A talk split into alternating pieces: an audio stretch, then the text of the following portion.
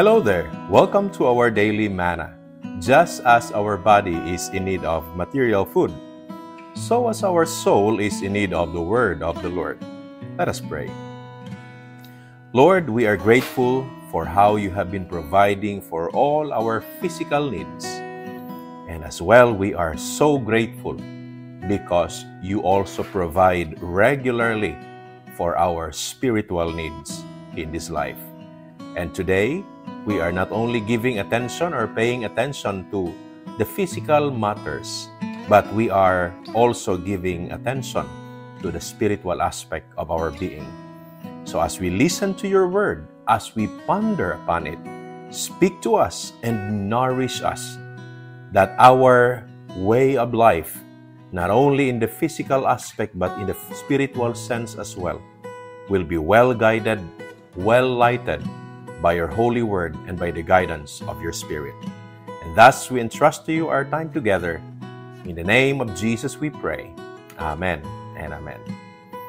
Visiting hospitals and conducting funeral services. These are few of those regular tasks that pastors like me experience. While I do these things, visit the sick ones, pray for the sick ones, and sometimes preach during a funeral service or even officiate an interment, while I am thinking about these matters, I'm reminded about the reality of the temporariness of my existence on this planet. Not only about the temporariness of my existence, but also the brevity of my life. You know what?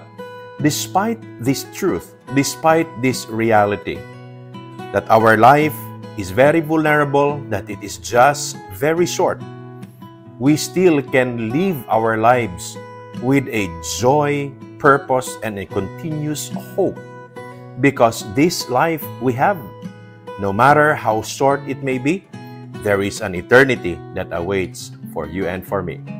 This is exactly what Luke exhorted about when he recorded in Acts chapter 2, beginning with verse 22 up, up to 36.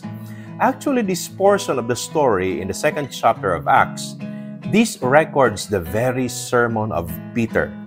Now, before I read the text, let us recall what happened back then. Jesus already resurrected, and before he ascended to heaven, he gathered his disciples, instructed them, not to go away from Jerusalem until the Holy Spirit would come upon them. And so they did.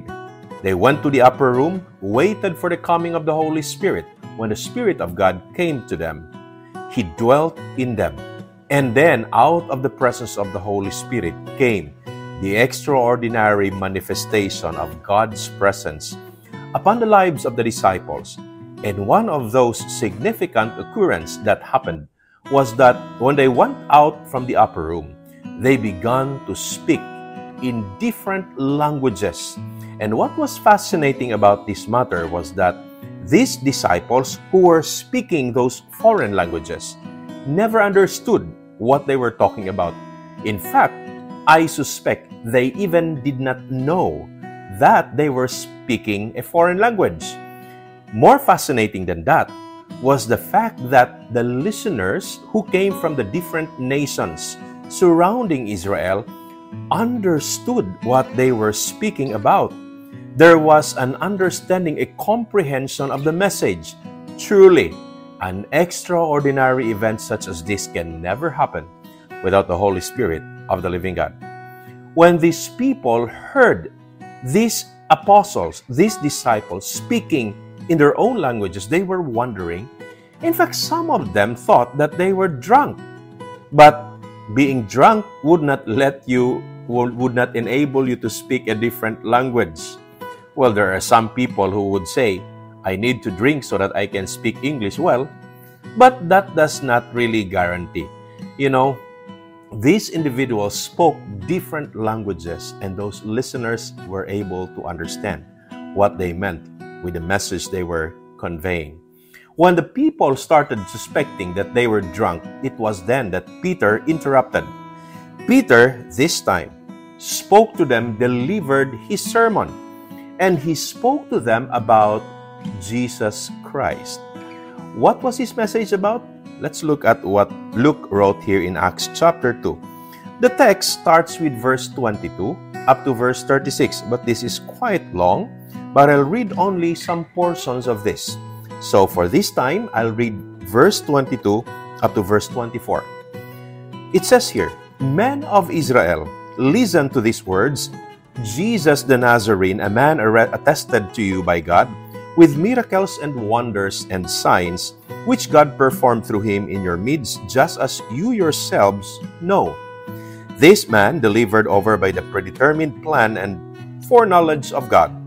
You nailed to a cross by the hands of godless men and put him to death, but God raised him up again, putting an end to the agony of death, since it was impossible for him to be held in its power.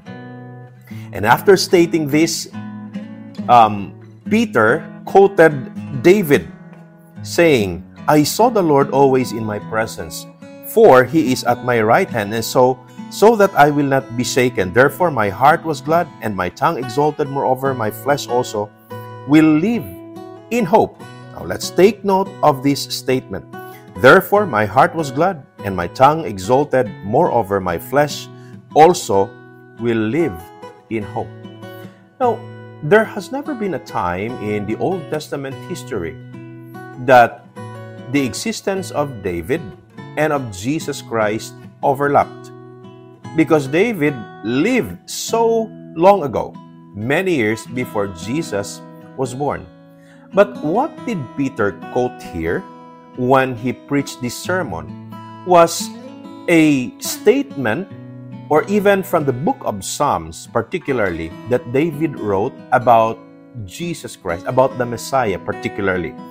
And through this way of revelation that David received from God, he saw Jesus Christ, the Messiah. He saw the Messiah who is going to be slaughtered and yet he will not remain dead. Furthermore, this is what um, this is what Peter described, quoting David.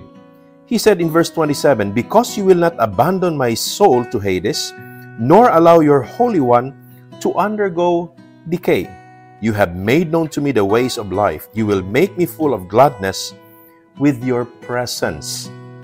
David himself understood that the Messiah will die, and yet death would not be able to hold him forever. David saw that in, in the Messiah, there is hope of life in eternity despite the reality of the brevity of our existence. You know, when we find out that this life we have is truly, this body we have is truly vulnerable, we can be easily contaminated by sicknesses. We can just meet an accident out there. We can be killed by anyone just recently here in Zamboanga City, we have been hearing news about shooting, killings, and that's really very alarming. It would remind us about the vulnerability of each person living on this planet. And it also entails the reality of the brevity of life that we have on earth. But despite this fact, you and I can remain hopeful especially about eternity, despite life's brevity. Why? Because Jesus was crucified, he died, was buried, and yet the grave wasn't able to contain him. He resurrected, he came back to life. And if you have put your faith in him, you may experience death with this physical body that we have, but there is an assurance that you can spend your eternity with Him forever and ever and ever. And that forever does not have pain, that forever does not have any disappointment, that forever will be filled with joy and moments of honoring the one who is capable of giving us life eternal. No other than Jesus Christ Himself. That is why Peter, when he preached this, he was very confident, as recorded by Luke. In verse 29, this is what Peter said Brethren, I may confidently say to you regarding the patriarch David that he both died and was buried, and his tomb is with us to this day. Well, when we went to Israel last year, we visited David's tomb, and it's there. It's visible. People knew that it was his, his uh, it, it was the one that contained his dead body. It's true. And so, because he was a prophet, and knew that God had sworn to him with an oath to sit one of his descendants on his throne, he looked ahead and spoke of the resurrection of the Christ, that he was neither abandoned to Hades, nor did his flesh suffer decay. This Jesus God raised up again, to which we are all witnesses. Remember, there were plenty of the disciples who saw the resurrected Jesus, and this is not a hallucination. This is not just a talk of the town that time, a false news that was spread all over Judean Judean area. No, this was an attest. Uh, this was an incident attested by many eyewitnesses, and thereby, therefore, having been exalted on the right hand of God in verse thirty-three, and having received from the Father the promise of the Holy Spirit, He has poured forth this which you have see, both see and hear for it was not David who ascended into heaven, but he himself says, The Lord said to my Lord, Sit at my right hand until I make your enemies a footstool for your feet. Therefore, let all the house of Israel know for certain that God has made him both Lord and Christ, this Jesus whom you crucified. What Peter was saying here is that the Jesus that they crucified came back to life, and whoever would believe in him will have that eternal hope in Him.